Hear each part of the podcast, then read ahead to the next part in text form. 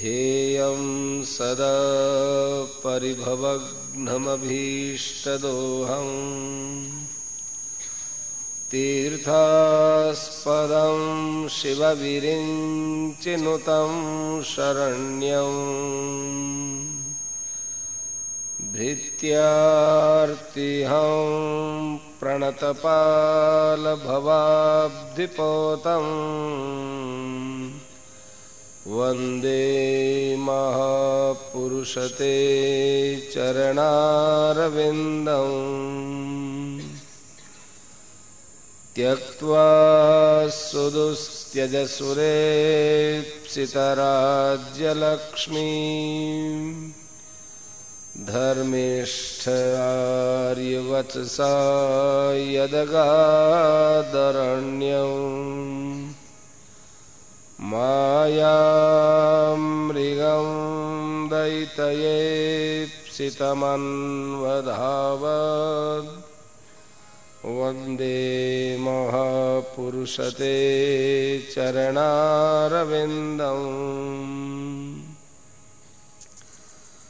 कृष्णाय वासुदेवाय देवकीनन्दनाय च नन्दगोपकुमाराय गोविन्दाय नमो नमः। योऽस्योत्प्रेक्षकवादिमध्यनिधने यो व्यक्तजीवेश्वरो। यः सृष्ट्वेदमनुप्रविश्य ऋषिणा चक्रे पुरः शास्त्रिता यं सम्पद्य जहत्यजामनुषै सुप्तः कुलायं यथा। तं कैवल्यनिरस्तयोनिमभयं ध्यायेदजस्रं हरिम्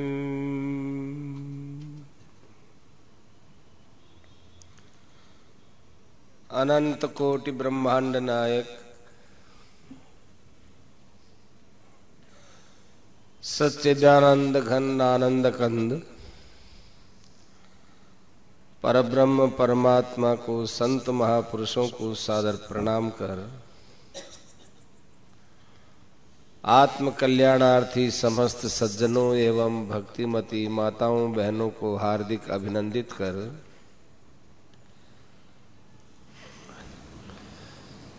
समय की पावनता की दृष्टि से सेवा में विनम्र निवेदन करने का प्रयास कर रहा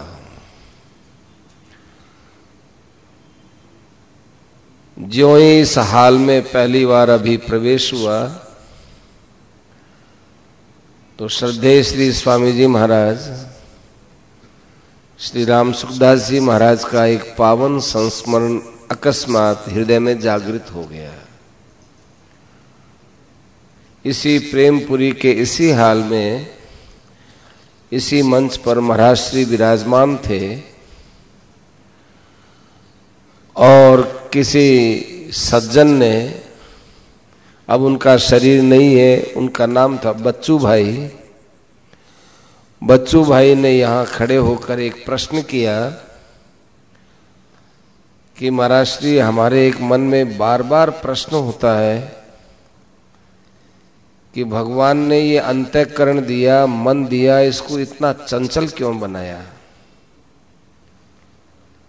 हम हमारे मन को किस प्रकार से स्थिर कर सकें? इसका कोई सुगमतम उपाय बताइए। महाराज श्री को तो इन बातों में बड़ा उत्साह रहता था कि कोई कल्याण की बात पूछे, कोई अपने जीवन में साधना में कठिनता आए, उसकी बात पूछे। तो महाराज श्री ने एक बात इतनी विलक्षण कही और वो केवल यहाँ, यहीं कही और नई बात लगी। उसके बाद हमने दोबारा उस बात को नहीं सुना। दोबारा और ढंग से सुना था। पर यहाँ जो महाराष्ट्री ने बात कही, वो बहुत विचारने की गंभीरता से उसको अपने जीवन में लाने की थी। महाराष्ट्री ने कहा कि प्रकृति के जिस प्रवाह से शरीर के अंदर और क्रियाएँ होती हैं, जैसे हृदय की धड़कन है, वो स्वाभाविक ही स्पंदनशील है। हृदय की धड़कन होती रहती है। स्वाभाविक रूप से जैसे नाड़ियाँ हैं, इनमें गति होती है, चंचलता है। नेत्रों के जो पलक हैं, वो क्षण क्षण में खुलते और बंद होते हैं। नाक से स्वाभाविक श्वास की प्रक्रिया चलती है। भोजन करते हैं तो स्वाभाविक ही वो भोजन शरीर में पसता है। स्वाभाविक ही शरीर में रक्त है, वो विस्तृत होता है। स्वाभाविक ही मनुष्य के बाल कटाने पर भी वो उत्पन्न होते हैं। स्वाभाविक ही बाल्य अवस्था से युवावस्था में और युवावस्था से वृद्धावस्था में जाता है। स्वाभाविक ही वो बीमार होता है या स्वस्थ होता है। स्वस्थ होने के बाद बीमार हो जाता है या बीमार होने के बाद स्वस्थ हो जाता है। जैसी और प्रक्रियाएँ बिल्कुल स्वाभाविक है। बहुत बात बताई थी कि नाखून काटते हैं, फिर नाखून बढ़ जाते हैं। ये सब एक प्रकृति की स्वाभाविक क्रियाएँ हैं। उन क्रियाओं के आधार पर भी मन है, एक एक बात को छोड़ता है, दूसरी बात को पकड़ता है। दूसरी बात को छोड़ता है, तीसरी बात को पकड़ता है। तीसरी बात को छोड़ता है, चौथी बात को पकड़ता है। ये प्रकृति के साथ मन का भी वैसा ही स्वभाव है। इस मन के स्वभाव को सहजता से देखना चाहिए और मन बड़ा चंचल है, मन बड़ा चंचल है, ऐसा कहकर के साधना को कठिन नहीं बनाना चाहिए। ये प्राकृतिक प्रवाह है, मन के अंदर भी अनेक संस्कार है, अनादिकाल के जन्मों के संस्कार हैं। उन संस्कारों से प्रकृति के वेग में वहाँ उथल पुथल होती है। कभी कभी मनुष्य को स्वप्न आता है कि मैं आकाश में उड़ रहा हूँ। कभी कभी स्वप्न आता है कि मैं अगाध जल में जा रहा हूँ। तो ये आकाश में कैसे उड़ेगा भाई बिना हवाई जहाज़ के? बिना जहाज़ के पानी के अंदर कैसे पंडुबी के बिना पानी के अंदर कैसे जाएगा? पर स्वप्न आता है। तो वो स्वप्न ये बताता है कि, कि किसी जन्म में हम लोग आकाश में उड़े थे। किसी जन्म में हम अगाध जल के अंदर चल रहे थे। न जाने कितने कितने शरीर आज तक हमको मिले उन गतिशील शरीरों के माध्यम से हम लोग कितने कितने संस्कार इकट्ठे कर लिए। उनमें कभी कोई संस्कार आ गया, कभी कोई संस्कार चला गया, फिर कभी कोई आ गया, फिर कोई चला गया। ये एक प्रकृति का प्रवाह है। इसमें हमको इतना ही सावधान होना है कि हम इन स्फुरनाओं को, देखो, एक तो होता है संकल्प, एक होता है स्फुरना स्फुरना जो होती है, वो मन में एक के बाद एक के बाद जो विचार होता है, वो स्फुरना कहलाती है। और संकल्प है कि उसमें किसी भी स्फुरना में कोई राग या द्वेष पूर्वक आसक्ति पूर्वक कामना पूर्वक कोई उसमें संबंध जोड़ लेते हैं। वही स्फुरना संकल्प के नाम से कहलाती है। जैसे कोई लड़का है, किसी और जगह पैदा हुआ हुआ है, उससे हमारा कोई मतलब नहीं था। लेकिन जब पता चला कि ये हमारे ही किसी गोत्र का है हमारे संतान नहीं है तो हमने उसको गोद ले लिया। गोद लेने के बाद में वो हमारा ही लड़का दिखता है। हमने गोद ले लिया, हमारा लड़का है, हमारा लड़का है। उस लड़के से पहले कोई संबंध नहीं। और जब उसकी लिखा पढ़ी हो गई, सब गोदनामा हो गया, तब वो लड़का हमारा कहलाने लगा। ऐसे ही मन में स्वाभाविक जो स्फुरनाएँ होती थी, उन स्वाभाविक स्फुरनाओं में जहाँ हम हमारा लगाव करते हैं जहाँ उन स्फुरनाओं को हमारे जीवन में एक सुख का साधन मानते हैं, जहाँ हम उन स्फुरनाओं के आधार पर कोई आसक्ति करते हैं, लगाव करते हैं तो वही स्फुरना एक संकल्प का रूप धारण कर लेती है। और जब तक उस संकल्प की पूर्ति नहीं होती, मनुष्य जो है वो इधर उधर इधर उधर घबराता रहता है, उसकी पूर्ति में लगा रहता है। तो स्फुरनाओं को हम लोग मन की चंचलता मानते हैं। उसकी बजाय संकल्पों तक स्फुरनाओं को न आने दें, ये हम लोगों की बात पर निर्भर करता है। हम लोग स्फुरनाओं को दबाना चाहते हैं, पर स्फुरनाएँ नहीं दबेंगी। और स्फुरनाओं को दबाने से कोई लाभ भी नहीं होगा। महाराष्ट्री ने ये बात भी बताई थी कि जैसे गहरी नींद के अंदर हमारे कोई स्फुरना नहीं होती है, कोई विचार नहीं आता, कोई स्वप्न भी नहीं, कोई जागृत भी नहीं, और गहरी नींद है, कोई उसमें विचार नहीं है तो क्या वो हमारे कल्याण का साधन थोड़ा ही हो गया? उससे हमारा कल्याण थोड़ा ही हो गया स्पूर्णाएँ तो बंद हो गई स्पूर्णा तो नहीं हो रही है, परंतु परंतु उससे कोई हमारा उद्धार हो गया हो, कल्याण हो गया हो हम कोई जीवन मुक्त हो गए हो, भगवत प्रेम हो गया हो आत्म स्वरूप का दर्शन हो गया हो, ऐसा कुछ भी नहीं है। गहरी नींद आई, जगह उठे, वापिस संसार में लगे। तो जैसे गहरी नींद में स्पूर्णाओं का अवरोध होता है, ऐसे यदि मन को, मन की स्वाभाविक स्पूर्णाओं को रोक भी लिया तो उससे कोई विशेष लाभ होने वाला नहीं है। बल्कि मन के अंदर दो बात है। एक तो मन के अंदर चंचलता है, जिसके लिए अभी प्रश्न हुआ। और एक है मन के विकार। मन में कामना है, राग है, द्वेष है, अहंकार है, मद है, मोह है, मात्सर्य है, ये है मन के विकार। तो हमारी भूल ये होती है कि हम मन के विकारों की तरफ़ तो विचार नहीं करते और मन की स्फुरनाओं की तरफ़ विचार करते हैं। क्या हमारे जीवन में ऐसा कभी प्रश्न होता है कि भाई हमारे ये ये विकार हैं, ये विकार कैसे दूर हो? लौकिक इच्छाएँ कैसे समाप्त हो? मानव शरीर हमको केवल परमात्मा की प्राप्ति का साधन मिला था, उसको हमने केवल संसार की प्राप्ति का साधन बना लिया। ये भूल हमारी कैसे मिटे? क्योंकि परमात्मा की प्राप्ति के बिना हमको कभी शांति नहीं मिलेगी। जगत पहली बात तो किसी को मिलता ही नहीं। और किसी को मिल भी गया, किसी को मिल भी गया और मिलता भी है तो उसको कभी शांति मिलने वाली नहीं।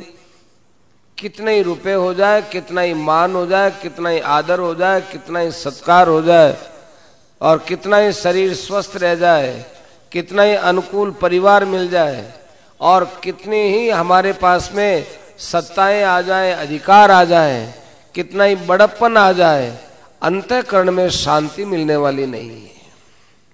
बल्कि गोस्वामी जी महाराज ने तो कहा कि जिमी प्रति लाभ, लोभ अधिक आए। जितना संसार हमारे अंदर मिलेगा और इसका लाभ हमको होगा, उतना लोभ बढ़ेगा। ये लोभ बढ़ेगा, संसार का आकर्षण बढ़ेगा, संसार का महत्व बढ़ेगा और उसका अहंकार हमारे अंदर पैदा होगा। कितनी कितनी विकृतियाँ हमारे अंदर पैदा होंगी। हम कहा थे और कहा चले जाते हैं। क्योंकि हम ईश्वर अंश जीव अविनाशी, ममई वांशो जीवलोके, जीव का हमारा साक्षात संबंध भगवान से है।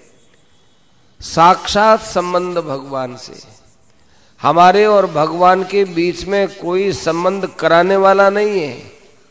और किसी कारण से हमारा और भगवान का संबंध नहीं है।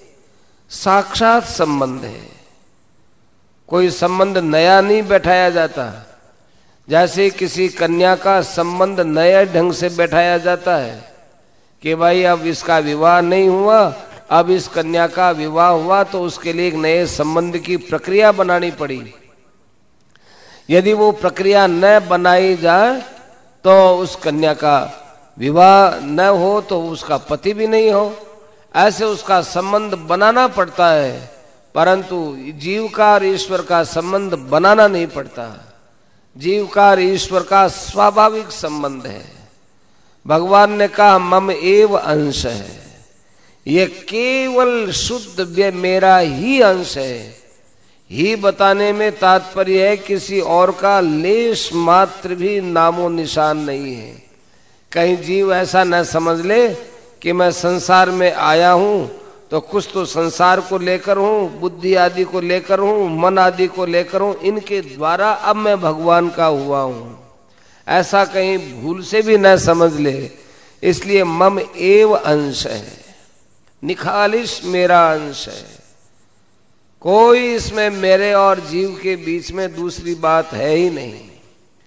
तो जब हम आपके इतने विशुद्ध अंश हैं तो फिर ये इतनी आपसे भूल क्यों हो गई हमारी? इतनी दुराव की बात क्यों हो गई? दूरी कैसे बढ़ गई? आप कहा, हम कहा ऐसे आपसे हम अपने को दूर मानते हैं? इसका क्या कारण है? तो साथ में कह दिया, ममे वांश ममई वांशो जीवलो के जीव भूत है, सनातन है। सनातन है, मम एव अंश है, लेकिन जीव भूत जीव हो गया। जीव हो गया क्या मतलब? अपने को जीव मान लिया, उसने मान लिया। जैसे जंगल के अंदर एक शेरनी का बच्चा था, छोटा सा बच्चा। शेरनी ने जन्म दिया उसको। जन्म देने पर शेरनी मर गई। बच्चा एकदम अनाथ सा हो गया। अब उसके उस उस जंगल में कोई दूसरा शेर नहीं, कोई बात नहीं, कोई दूसरी शेरनी नहीं। तो उस जंगल के अंदर बहुत से गधे थे। उन गधों ने विचार किया कि ये यदि अपने को सिंह मान लेगा, इसको ज्ञान हो जाएगा, तब तो हम सबको मार खाएगा। तो अपने ये ऐसा करो कि इसको अपनी टोली में शामिल करो। तो टोली में शामिल कैसे करें? तो भाई एक मरा हुआ गधा था, उसकी खाल पड़ी थी, सूखी हुई। तो और गधों ने कहा कि देखो, तुम और हम एक हैं, आओ देखो, हम तुमको बढ़िया एक कवच देते हैं, एक वो जो हमने पहन रखा है, वो हम तुमको भी देते हैं। वो छोटा बच्चा, उसको तो अभी ज्ञान नहीं। तो ले जाकर कहेगा, भाई दे दो। देखो, हमने भी ऐसे पहन रखा है ना जो चमड़ा, वही चमड़ा हम तुमको दे देते हैं। तो मरा हुआ गधा, उसकी चमड़ी, उसमें उसको रख दिया यूँ। कि देखो, ये हा, ये है ना, ये तुम्हारे हाथ, पैर, ये तुम्हारे पीछे के पैर, ये दोनों आगे के पैर, और इसके मुँह में तुम मुँह रख लो, और ये तुम्हारा कवच हो गया। और कोई पूछे, पहली बात तो कोई पूछेगा नहीं। और कोई पूछे तो तुम कौन हो? तो कह देना कि मैं गधा हूँ, क्योंकि मेरे ऊपर गधे का कवच है, मैं गधा हूँ कि ठीक है। अब वो उन गधों के बीच में ही रहता, गधों के बीच में खाता, पीता, दौड़ता, करता। ऐसे करते करते थोड़ा बड़ा हो गया। बड़े हो जाने के बाद वहाँ उस गाँव में, उस जंगल में एक कोई दूसरा सिंह आ गया। और सिंह की तो भाई स्वाभाविक रूप से ये बात होती है कि वो दहाड़ता है। सिंह दहाड़ता ही है।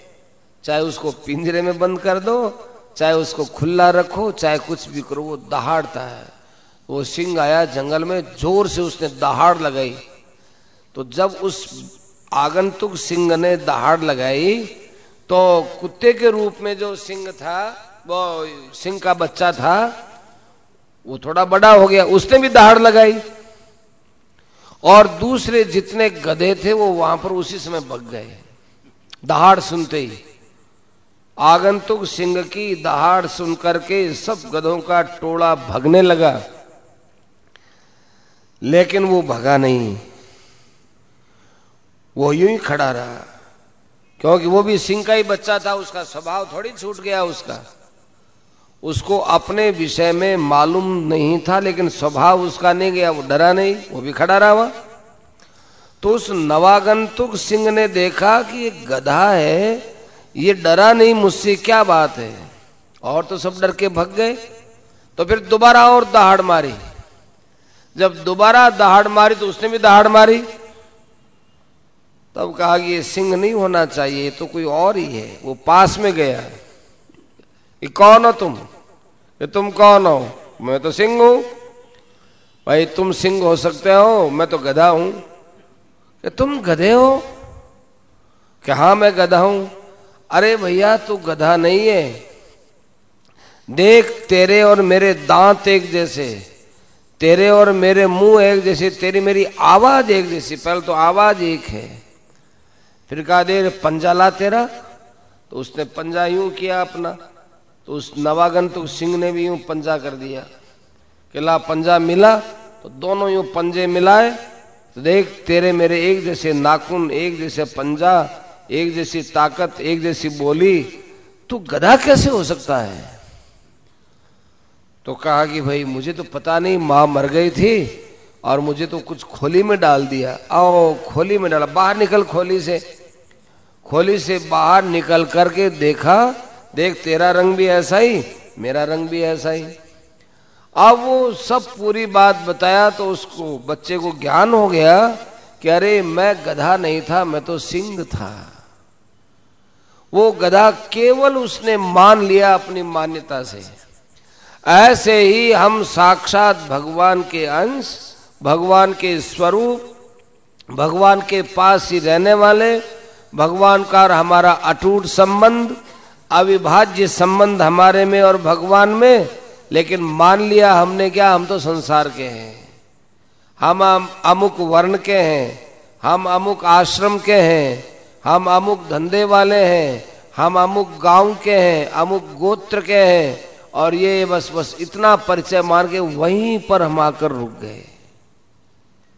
वहीं आकर के हम अपने को समेट करके रख दिए। इसलिए भगवान ने बड़े दुखी मन से कहा गीता में कि ममई वांशो जीवलोके पर जीव भूत है। ये जीव हो गया मैं क्या करूँ? व्याकरण की दृष्टि से जीव भूत को जीवी भूत बोलना चाहिए। अब व्याकरण जानने वाले जाने। कृभवस्त योगे संपद्य कृत्य प्रत्यय माने अजीव जीव संपद्यते जीवी भूत है। जीवी भूत होना चाहिए, पर जीव भूत है कहा? जीव भूत है। तो जीव भूते क्यों कहा कि वास्तव में ये परमात्मा का अंश है, जीव है नहीं, केवल अपनी मान्यता से, केवल अपने खुद के विचार से है। खुद ऐसा विचार करके अपने को जीव मान लिया और इस मान्यता के कारण से फंस गया। अब एक अपनी मान्यता यहाँ जगत के साथ में जोड़ ले, अब उसके साथ साथ में सब चीज़ों के साथ मान्यता हो जाएगी जैसे कन्या का विवाह हुआ, एक पति के साथ में उसका फेरा हुआ तो अब उस कन्या से पूछा जाए कि ये कौन है कि ये हमारी सासू जी हैं? उनसे पूछा जाए कि जैसे पति के साथ संबंध हुआ, वैसे सासू के साथ भी फेरे हुए थे क्या? क्या नहीं हुए? ऐसे ये कौन है कि हमारे ससुर हैं? ये कौन है कि हमारे नानी ससुर हैं? ये हमारे दादे ससुर है? ऐसे हमारी दादी सास है। माने एक पति के साथ संबंध होने पर पति का जहाँ जहाँ संबंध है, वो सारा संबंध उस पर लागू हो गया। पति का भाई है, वो उसको कहेगा हमारी भाभी जी हैं। उनको पूछा है आप भाभी जी, आप आपका और भाभी जी का संबंध भी मेरे भाई की स्त्री है। मेरी बड़े भाई की स्त्री है, मेरे लिए माँ के समान है, मेरी भाभी जी है। पर संबंध तो एक पुरुष के साथ, फेरा तो एक पुरुष के साथ हुआ था ना। अपने आप स्वाभाविक संबंध हो गए। ऐसे एक परमात्मा के साथ संबंध था, उस संबंध को हम भूल गए और भूल करके सबसे पहला संबंध हमने संसार में किसके साथ जोड़ा? सबसे नज़दीक कौन था कि ये एक अहम तत्व है, अहम तत्व। प्रकृति का सूक्ष्म अंश है, एक अहम तत्व। कोई मानते हैं बुद्धि तत्व। ये शास्त्रों की बातें हैं। शास्त्रीय विवेचन अलग है। चाहे अहम तत्व हो चाहे बुद्धि तत्व हो, संबंध हमारा यहाँ बना है। और इस संबंध का प्रभाव कहाँ दिखता है? मन के ऊपर दिखता है। मन बड़ा चंचल है। अब हम कह दें कि साहब, यहाँ यदि कांच है तो कह ये कांच बड़ा खराब है। क्यों? कि देखो, हमारे बाल वाल कुछ भी नहीं बताए इसमें, हमको तो ऐसा बता दिया। तो कहें तुम्हारे बाल है ही नहीं शरीर पर। तुम्हारे माथे पर इतने बाल है नहीं, जैसे और लोगों के घने बाल हुए हैं, वैसे घने बाल है नहीं। बाल आपके छोटे हैं तो छोटे बाल आ रहे हैं कि नहीं? काच ही खराब है। क्योंकि हमारे बाल ये नहीं बता रहा है बाल है ही नहीं तुम्हारे। ऐसे हमारा जगत के साथ संबंध का जो मूल कारण या तो महतत्व है जिसको बुद्धि बोलते हैं और या एक अहंकार अहम तत्व इनके साथ लेकिन दिखता है वो मन में। और कहते हैं, मन बड़ा खराब है और मन बड़ा चंचल है। इस मन से पहले हमारे पास दो चीज़ें और हैं। उनके ऊपर हमको गौर करना चाहिए। उनके ऊपर हमको विचार करना चाहिए। उन दो चीज़ों में पहला या तो अहम है। माने अपने आप को हम कहा देख रहे हैं, कहा मान रहे हैं। अपनी मान्यता क्या है? ईश्वर संबंधी मान्यता है या जगत संबंधी मान्यता है? दो बातों पर विचार करना है। यदि ईश्वर संबंधी मान्यता है कि हम भगवान के हैं तो स्वाभाविक हमारी प्रवृत्ति भगवान के भजन में होगी।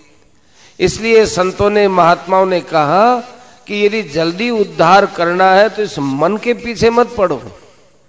जल्दी उद्धार करना है, कल्याण करना है, समय, परिस्थिति और वातावरण को देखते हुए यदि संसार से भगना है तो भाई सबसे पहला अपना अहंकार बदलिए और ये मत मानिए कि मैं संसारी हूँ, बल्कि ये मानना चाहिए हम भगवान के हैं।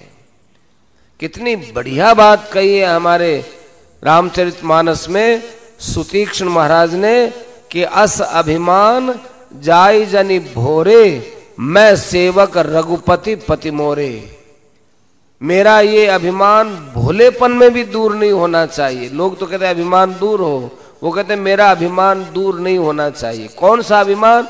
कि मैं सेवक, मैं तो भगवान का सेवक हूँ और रघुपति पति मोरे। और रघुनाथ भगवान मेरे स्वामी हैं। मैं भगवान का सेवक और भगवान मेरे स्वामी, ये जो मैं और मेरा पन है, ये मेरा छूटना नहीं चाहिए। तो कितनी विचित्र, कितनी गंभीर और कितनी सुस्पष्ट बात है कि भगवान ने हमको स्वाभाविक एक मैपन दिया और एक मेरापन दिया। लेकिन उस मैपन को हमने कहा लगा दिया? मेरापन को हमने कहा लगा दिया? हमको ये प्रेमपुरी आश्रम सत्संग करने के लिए, भगवत स्मरण के लिए मिला। माइक भी मिली है, यहाँ पर बैठने की जगह भी मिली है, और कुर्सी भी मिली है, सब मिला है। लेकिन हम इसका दुरुपयोग करने लगेंगे तो एक मिनट में अपने को यहाँ से भगो, यहाँ से हमने तो सत्संग के लिए आपको जगह दी। उन महापुरुषों ने ये जगह इसलिए बनाई कि लोग बैठ करके अध्यात्म का विचार करें। अब आपको माइक मिल गया चाहे जैसे बोले सिनेमा के गाने बोले, यहाँ पर नाटक की बात करें तो भाई इसके लिए तो हमने आपको नहीं दिया था, आपको तो हमने ये इसलिए दिया था कि आप बैठ करके भगवान की बात करो। ऐसे ही भगवान ने हमको मैपन दिया, भगवान ने हमको मेरापन दिया कि इस मैंपन को तुम हमारे में लगाना और इस ममता को मेरे में लगाना कि तुम मुझे अपना मानना। इसकी जगह न शरीर को अपना मानना, न कुटुंब को अपना मानना न धनादि को अपना मानना, न कोई वस्तु आदि को अपना मानना, कोई तुम्हारा अपना नहीं है, क्योंकि तेरी और मेरी एक जाति है। शरीर यही रहेगा और मैं और तू सदा रहेंगे। हंसौ आवाम। भागवत में लिखा कि हंसौ आवाम। ए जीवात्मा, तुम और हम मान सरोवर के हंस हैं भाई। कोई छोटी मोटी जगह के नहीं है मान सरोवर के हंस। मान सरोवर वो नहीं जो अभी यहाँ चीन में है मान सरोवर वो उस मान सरोवर से मतलब नहीं है। मानसरोवर माने मन रूपी जो सरोवर है, उसमें अपने दोनों साथ साथ रहने वाले थे। हंसऊ आवाम। परंतु भाई, तुमने अपनी शुक्लता को, स्वच्छता को, हंस होता है सफ़ेद एकदम, सफ़ेद। तुम अपनी सफेदी को भूल गए और तुम अपने गुण को भी भूल गए, गुण। गुण क्या है? कि पानी का पानी और दूध को दूध, इन दोनों को अलग करके दूध पी ले ये तुम्हारे में गुण था। तो तुम सफेदी को भी भूल गए और तुम अपने गुण को भी भूल गए। और कहा रह गए? बस इधर उधर ताकने लग गए और वहाँ फल खाने लग गए। जो मानसरोवर के पास के वृक्ष हैं, उन वृक्षों का फल खाने लगे। तो तो बताया कि इन दोनों हंसों में जो हंस वहाँ मान सरोवर के फल खाने लगा, सरोवर के पास के वृक्षों का फल खाने लगा, वो दुबला होता चला गया, दुबला खाने में। और अन्यो निरन्नो बले न भूयान। उद्धव जी महाराज को बोलते हैं, भागवत में भगवान, कि अन्यो निरन्नो बले न भूयान, और जिसने वो फल नहीं खाया नहीं खाने से वो और मतवाला हो गया, और मस्त हो गया, और मस्त होकर के रिष्ट पुष्ट हो गया। खाने से आदमी रिष्ट पुष्ट होता है कि नहीं खाने से होता है? परंतु ये एक ऐसे हंस है, जिन हंसों में से जो खाता है, फल खाता है, वो तो दुबला पतला हो जाता है। अब संसार रूपी वृक्ष का फल क्या है? संसार रूपी वृक्ष का फल तो या तो सुख है, और संसार रूपी वृक्ष का फल या दुख है। और जो सुख को खाएगा, दुख को खाएगा ना, वो कमज़ोर होता चला जाएगा। आज हमको संतों ने, महात्माओं ने जो बातें बताई, वो हमारे दिल में जल्दी उतरती क्यों नहीं है? कि हम कमज़ोर हो गए। संसार का स्वाद लेते हुए, सुख लेते हुए, दुख पाते हुए, यहाँ हम बहुत कमज़ोर हो गए। कमज़ोर हो जाने से वो ज्ञान है, वो अंतकरण में छन करके चला जाता है। कोई अज्ञान का हम लोग महत्व नहीं समझते। क्योंकि जिस मन में इनको धारण करना चाहिए, उसको तो हमने सुख दुख का साधन बना लिया। सुख दुख का साधन बना लिया तो भाई अब हमारे सुख दुख हो गए तो अब ज्ञान की बात कहाँ ठहरेगी? कबीर मनवा एक है, भावे जहाँ लगाए, भावे हर की भक्ति कर, भावे विषय कमाए। या तो विषय कमा सकते हैं और या भक्ति कर सकते हैं। ये एक ही बात होगी, दो बात होगी नहीं। दो डाव पर कभी चढ़ा नहीं जाता। तो भगवान ने हमको अहंता दी और ममता दी सही रास्ते पर लगाने के लिए। और एक दी बुद्धि। देखो, बुद्धि वाला मामला और भी विचित्र है। इसी स्टेज की बात है। ये मन के प्रसंग में महाराज श्री ने कहा कि लोग मन को तो लगाना चाहते हैं, पर बुद्धि को भगवान में नहीं लगाते, बुद्धि को। बुद्धि को भगवान में लगाना क्या है महाराज? कि बुद्धि को लगाना है कि परमात्मा की प्राप्ति का निश्चय करना, क्योंकि बुद्धि का स्वभाव निश्चय करने का होता है। और बुद्धि का जो निश्चय होता है वही प्रकाशित होता है। समष्टि में जिसको महतत्व कहते हैं, व्यष्टि में वही बुद्धि तत्व है। बुद्धि तत्व है, वो अलग नहीं है। समष्टि वगैरह जो महतत्व है। और महतत्व के लिए भागवत में बड़ा अच्छा आया है कि विश्वम व्यंजन स्तमो नुदम। विश्वम व्यंजन व्यंजन स्तमो नुदम। अर्थात विश्व को प्रकाशित करने की जिसमें ताकत हो और तमो नुदम और तमोगुण को जो नष्ट करता हो, वो महतत्व कहलाता है। ऐसे जो ये महतत्व तो है, सारे लोगों की बुद्धियाँ और एक एक व्यक्ति के पास में जो बुद्धि है, उस बुद्धि के अंदर ही भाई निर्णय करने की, विचार करने की, संसार की सारी शक्तियाँ उसमें हैं। अब उस बुद्धि से हम क्या निश्चय करते हैं? बुद्धि से तो निश्चय करते हैं धन कमाने का, बुद्धि से निश्चय करते हैं संसार का आराम लेने का, बुद्धि से निश्चय करते हैं संसार का सम्मान प्राप्त करने का, कि ये हमको सम्मान मिले, ये सुख मिले, ये सुविधा मिले, ये आराम मिले, ये सत्ता मिले, पद मिले, जो भी मिले, एक परमात्मा के अलावा जो कुछ हम लोग निश्चय करते हैं, पहले बुद्धि में निश्चय करते हैं। अब बुद्धि के निश्चय को तो हम बदलते नहीं और अब मन को सुधारने में चले हैं। भाई, इस मन के अंदर आ तो बुद्धि से ही रहा है ना? बुद्धि से ही आ रहा है हमारे पास, जो भी आ रहा है। तो उस बुद्धि को सुधारना चाहिए, अहमता को सुधारना चाहिए। सुधारने में लगे हम, मन को, मन कभी भी नहीं सुधरेगा। अकाट्य सिद्धांत है। मन से पहले दो चीज़ें और हैं। जैसे किसी कार्यालय में जाए तो वहाँ बड़ा अधिकारी है, सबसे बड़ा अधिकारी। वो तो रिश्वत खाए। वो तो कहे, हम तो रिश्वत खाएँगे, भाई, लाओ तुमको यदि काम कराना है तो इतना रुपया हमारे यहाँ धर दो।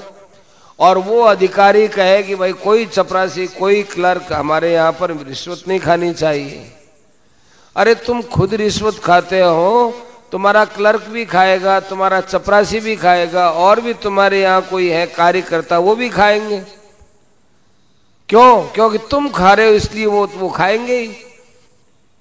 ऐसे ही अहंकार के अंदर और बुद्धि के अंदर हमारा संसार के साथ गहरा संबंध बना हुआ है, और हम केवल मन को सुधारना चाहते हो तो भाई उससे ये पार पड़ेगी नहीं।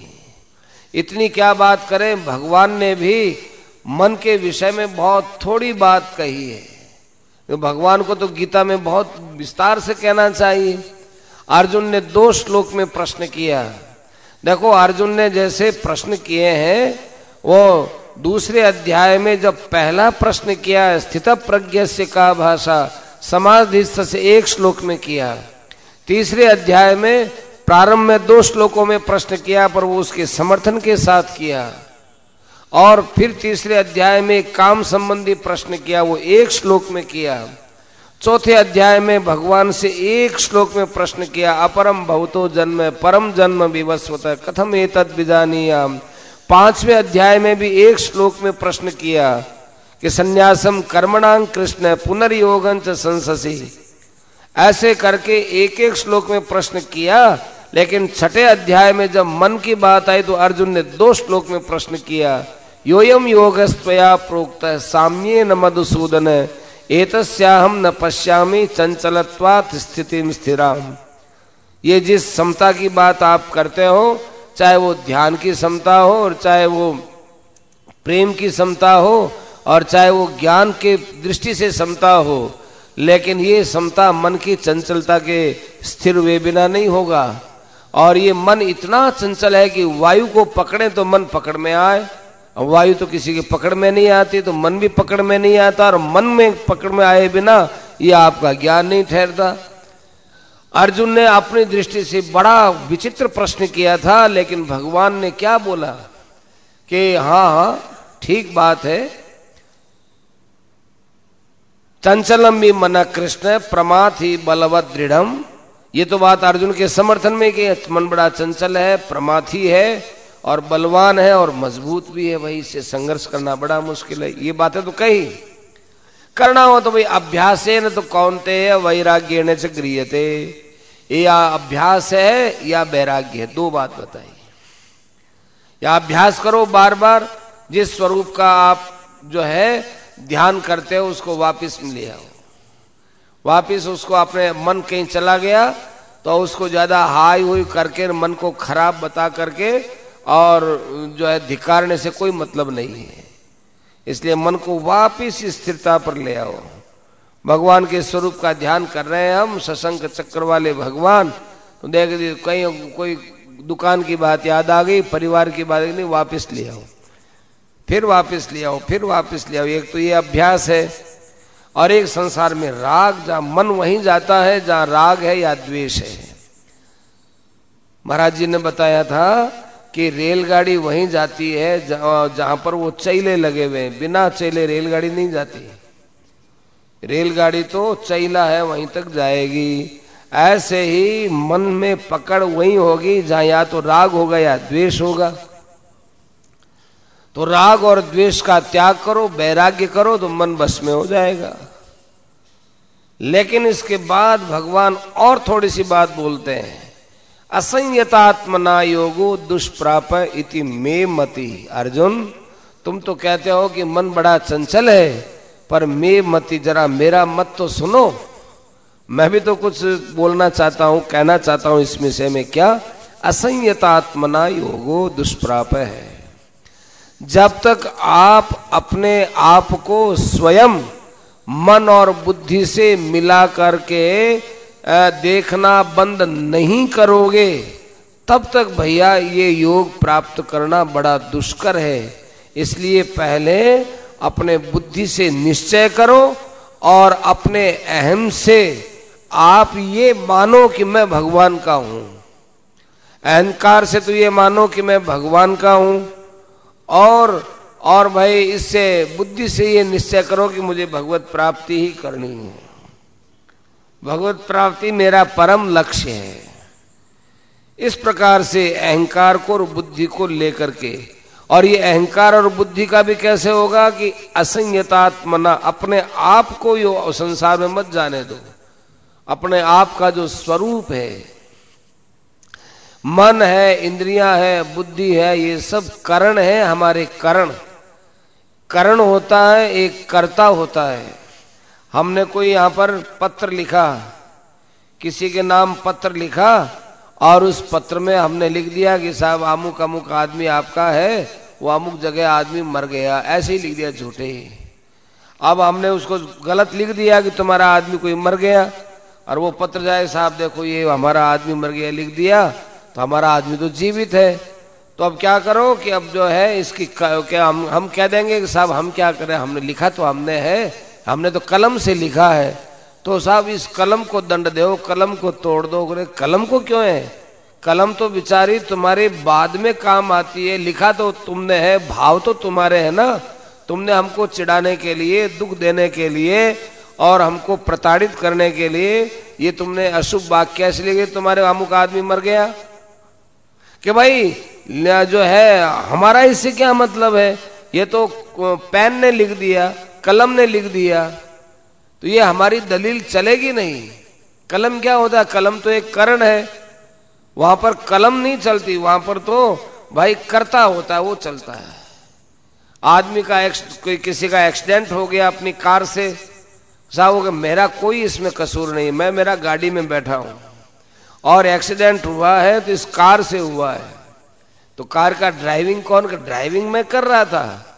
लेकिन अमुक आदमी यदि मर गया, मेरी गाड़ी से मैंने नहीं मारा है, गाड़ी ने मारा है। तो कहेगी कैसी बात करते हो? गाड़ी को चलाने वाले तुम हो, तुम्हारे पर ही ये सब दोष लागू होगा कि तुमने उस मनुष्य को बचाया क्यों नहीं? ऐसे ही अंतकरण है, ये मन है, ये करण है। बुद्धि है, ये करण है। अहंकार ये करण है। इन कर्णों को शुद्ध करने में हम लोग लगते हैं। कर्णों को हम ठीक करें। तो भाई, करता तो है बिगड़ा हुआ और कर्ण को हम ठीक करना चाहें, कैसे पार पड़ेगी? कितना ही बढ़िया अक्षर हो और कितना ही सुंदर पेन हो, लेकिन लिखावट का जो आनंद मिलेगा या लिखावट का दुख होगा, वो तो भाई लिखने वाले के भाव से होगा ना। वो तो लिखने वाले के भाव से होगा। भाव उसका है खराब। तो भाई कितने ही बढ़िया पेन हो, कितने अच्छे अक्षर हो, मोती जैसे अक्षर हो, गोल मटोल अच्छे, परंतु उससे अच्छाई का असर नहीं पड़ेगा। इसलिए हम लोग कहते तो हैं कि मन हमारा बस में हो जाए। भगवान कहते हैं असंयतात्मना योग आप खुद अपने आप में वश में नहीं है तो योगो दुष्प्राप है, इति में मती। मेरे मत में यह योग दुष्प्राप है। दुष्प्राप इति मत। ही वश्यात्मना तो यतता शक्यो अवाप तुम उपायत। है वश्यात्मना असंयतात्मना और ये वश्यात्मना तो यतता। आप अपने आप को वश में करो। अपने आप को वश में क्या? मैं भगवान का हूँ, संसार का नहीं हूँ। मेरे भगवान है, मेरा संसार में कोई नहीं है। ये अपने आप को अपने आप में वश में करना है। क्या भगवान तो दिखते नहीं? कि भाई, दिखते तो बहुत सी बातें नहीं है। दिखती बहुत सी बातें नहीं, लेकिन मानते हैं हम। बहुत सी बातें केवल सुन करके मानते हैं। कई देशों में हम नहीं गए। अमेरिका हम नहीं गए। इंग्लैंड हम नहीं गए। फ्रांस हम नहीं गए। मानते हैं ना? कि नहीं मानते क्या? इंग्लैंड भले ही मत जाओ। बाजारों के अंदर वो जो है मिलता है नक्शा तो ये फ्रांस है, और ये अमेरिका है, ये ब्रिटेन है, ये अमुक देश है, ये अमुक देश है, ये अमुक देश है। यह ना, नक्शे में आया, इसका मतलब है तो भाई नक्शे में आया जब आपने मान लिया तो शास्त्रों में भी लिखा हुआ है कि भगवान है। शास्त्रों में भी लिखा हुआ है, भगवान है। भगवान है, यदि नक्शों को मानते हो तो भाई शास्त्र नक्शा ही तो है और क्या है? और क्या नहीं साहब, अमुक आदमी गया था वो अमेरिका, वो कह रहा था कि अमेरिका ऐसा है, वाशिंगटन, टन ऐसा है, अमुक गाँव, अमुक शहर ऐसा है, वो गया हुआ आदमी बोलता है। तो भाई ऐसे ही संत महात्मा बोलते हैं। संत महात्मा भी बोलते हैं कि भगवान है। तो लिखा हुआ मानोगे तो शास्त्र में लिखा हुआ है, और पहुंचवान की बात मानोगे तो भाई संत महात्मा आज तक वे वो सत्य है। और तीसरी बात यह है, सबसे बड़ा प्रमाण यह है कि संसार की तरफ़ तो हम चल करके देखा हमको शांति नहीं मिली। तो शांति हमको नहीं मिली भगवान के मिलने से शांति मिलती है। इसका मतलब इस गति, इस परिवर्तनशील जगह से तो हमको शांति मिलने वाली नहीं। ये तो एकदम पक्की बात हमारे ध्यान में आनी चाहिए। अब वो भगवान क्या है, क्या नहीं, उसको हमें बाद में देखना है। पहले हमें ये देखना है कि भाई, इस संसार के अंदर जैसे हम जीवन में जी रहे हैं, इस जीवन के जीने से हमको शांति नहीं मिलती। तो हमको हमारे विचार, हमको हमारे जो है ध्येय, हमको हमारे कर्तव्यों पर कुछ और ढंग से विचार करना पड़ेगा। इसलिए ऐसा जब हम अपने जीवन के चौराहे पर खड़े होकर सावधान होंगे, ये जीवन का चौराया है हो जैसे अंतकरण चार है, मन, बुद्धि, अहंकार और चित्त, ये चौरा है चौराया इस चौराहे के बीच में खड़े होकर हमको देखना है कि भाई, हमारा अहंकार क्या बोलता है, हमारी बुद्धि क्या है, हमारा मन किधर है और हमारा चित्त किधर है। चिंतन करने का नाम है चित्त। जिस वृत्ति से हम चिंतन करते हैं, वो चित्त कहलाता है। जिस जब हम निश्चय करते हैं तो वो बुद्धि कहलाती वो यह अंतकरण एक ही है। अंतकरण नाम से देखा जाए तो चार बोलते हैं एक ही चीज़। एक ही चीज़ का नाम, उसका रिपीटिशन अलग अलग हो, नाम अलग अलग हो गया। और जब हम किसी चीज़ को अपने में स्वीकार करते हैं तो वो होता है अहंकार। और जब मनन करते हैं, तब उसका नाम होता है मन। तो मन, बुद्धि, चित्त, अहंकार इनमें मन तो सबसे नीचा हुआ। बोलते हैं, मन, बुद्धि, चित्त और अहंकार सबसे छोटे का नाम पहले लिया। उससे अच्छा चित्त, उससे अच्छा बुद्धि और उसके बाद अहंकार। मन, बुद्धि, चित्त, अहंकार। मन और बुद्धि, चित्त और अहंकार, ये है, बड़ो छोटो का क्रम। हम केवल मन को पढ़े, एक मन ठीक हो जाए अरे भाई, मन तो ठीक हो जाए, पर बाकी तीन क्या हुआ? पातंजल योग दर्शन के अनुसार मन जब एकदम स्थिर हो जाता है तो वहाँ आता है कि कई प्रकार की विभूतियाँ पैदा होती हैं मन में, एक कई प्रकार की सिद्धियाँ आती हैं। भागवत में भी आया है। व्युतिष्ठन्ति सिद्धय। है सिद्धय व्युतिष्ठन्ति सिद्धियाँ हैं, वो प्रकट होती हैं। एक ध्येय के अंदर हमारा चित्त स्थिर हो जाएगा तो भाई कई प्रकार की विलक्षणता आ जाएगी।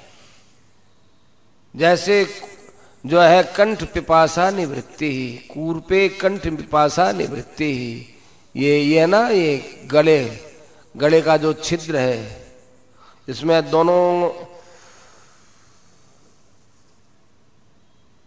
ऐसे करके ध्यान यहाँ लगाएँगे तो भूख प्यास मिट जाएगी। भूख प्यास मिट जाती है क्षुत पिपासा निवृत्ति। बरसों तक लोगों ने भोजन नहीं किया ऐसे। चंद्रे और सूर्य, और चंद्रे तारा व्यू ज्ञानम। जब ये चंद्रमा शुक्ल पक्ष में आए उसको साथ यूँ। एकाग्र होकर चंद्रमा का यूँ साक्षात ध्यान करें, फिर देखें, ध्यान करें तो तारा व्यू ज्ञानम, सब तारा मंडल का ज्ञान हो जाएगा। सूर्य भवन कोश ज्ञानम। सूर्य के प्रकाश में आँखों का जिस विधि से जो है मिलन होता है, यूँ देखते रहो देखते रहो, त्राटक ध्यान होता है। करते करते उसको कुछ वर्षों में पूरे भुवन कोश का ज्ञान होता है। अभी तो हमको ये पृथ्वी इतनी दिखती है, फिर उसको सूक्ष्म इस पृथ्वी का रूप दिखता है। सात समुद्र, सात द्वीप पर जो भागवत वगैरह में आते हैं वो सब दिखने लग जाते हैं।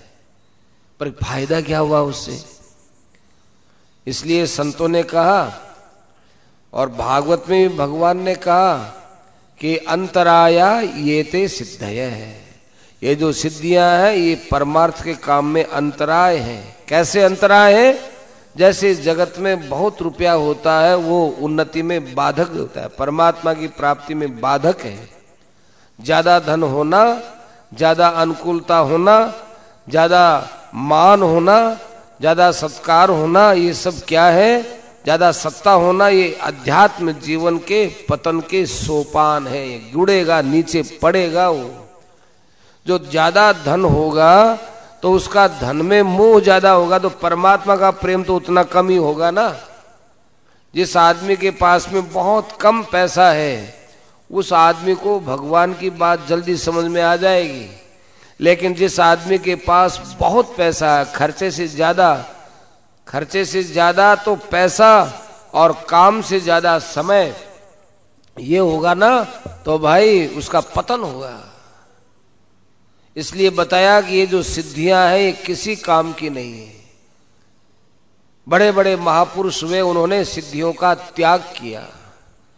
परीक्षित ने कहा कि महाराज, ऋषभ देव जी महाराज के पास इतनी सिद्धियाँ थी, उन्होंने सिद्धियों का त्याग क्यों किया? सिद्धियों का उपयोग क्यों नहीं किया कि नहीं भाई, सिद्धियों का उपयोग नहीं करने क्योंकि सिद्धियों का उपयोग करेंगे तो वो सिद्धियाँ महत्ता के रूप में अंदर में दिखेंगी। और जहाँ भगवान, जहाँ संसार में किसी की भी महत्ता दिखी, वो महत्ता भगवान की महत्ता को ढकने में ही काम आएगी। इसलिए जगत की महत्ता, जगत की सत्ता और जगत की प्रियता, ये तीन हमारे लिए बड़ी बड़ी, भारी बाधक बताई है। ओहो, अमुक चीज़ ऐसा हो गया, ओहो, ऐसा हो गया। ये जो अंदर में ओहो होता है, आश्चर्य होता है, ये क्या ये बाधा है? और एक जगत की प्रियता, मान अच्छा लगना, ये बहुत बुरी बात है। संतों ने कहा है, भगवान से प्रार्थना की है। नरिया मन का दुखड़ा किसको कह सुना है मेरे मन में हे भगवान, एक दुख है, क्या करेंगे? भाई, क्या दुख है? कि संसार के भोग हमको प्यारे लगते हैं।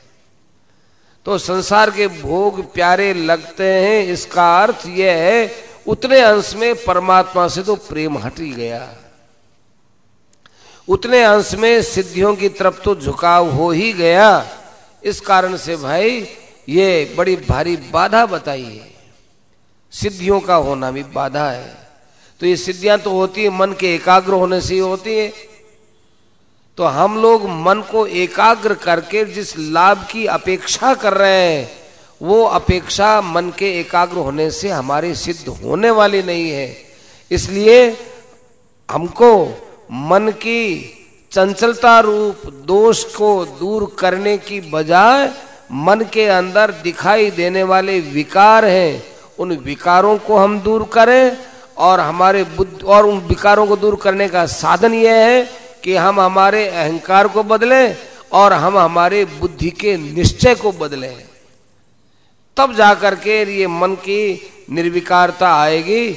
समाहितंकिम कर्ण बताया कि जिसका परमात्मा का निश्चय हो गया, जिसको परमात्मा में प्रेम हो गया, उसका मन स्थिर रहे तो क्या? और मन स्थिर न रहे तो क्या? कोई फ़र्क नहीं पड़ता। भागवत की बात है। इसलिए बताया कि साधन से निराश नहीं होवे और अपने अंदर इस बात का खूब अच्छी तरह से बल समझे कि भगवान ने हमको दिया ही मानव शरीर परमात्मा की प्राप्ति के लिए है। तो परमात्मा की प्राप्ति ही हमारा अंतिम और चरम और परम लक्ष्य है। इधर जो जो हमारे भावना जागृत होगी त्यों त्यों संसार अपने आप अपने आप ही ये हमसे दूर होता चला जाएगा। ये तो बेचारा दूर ही हो रहा है। हम लोग जान जान करके पकड़ते हैं। तो ये सब बात अपनी सुधर सकती है। ऐसा हम लोग विचार करके चले। तो ये बात क्यों ध्यान में आई? कोई विचार नहीं था कि इस विषय पर ऐसा बोलेंगे। सामने तो गीता थी। गीता के अनुसार कुछ बोलने के भाव थे। अंदर घुसते ही वो दृश्य याद आया। कि इस, जो है, पंडाल इसी भवन में महाराज श्री ने एक ऐसी विलक्षण बात कही थी। वो विलक्षण, वो दृश्य, और वो भी याद आया, वो समय भी कौन सा था किन के पूछने पर हुआ, वो सब दृश्य याद आया कि भाई सत्संग कितना दुर्लभ है। साथ में यही विचार आया, कैसे अच्छे अच्छे महापुरुष, उनके कितने बड़े भाव। तो वही वो भाव अपने लोग जीवन में काम में ले सकें और अपना कल्याण कर सकें। यही हमारा सत प्रयास होना चाहिए और भगवान से इसी के लिए बारंबार प्रार्थना करनी चाहिए। राम। भगवान की कृपा से ये आप लोगों के बीच सत्संग करने का ये सौभाग्य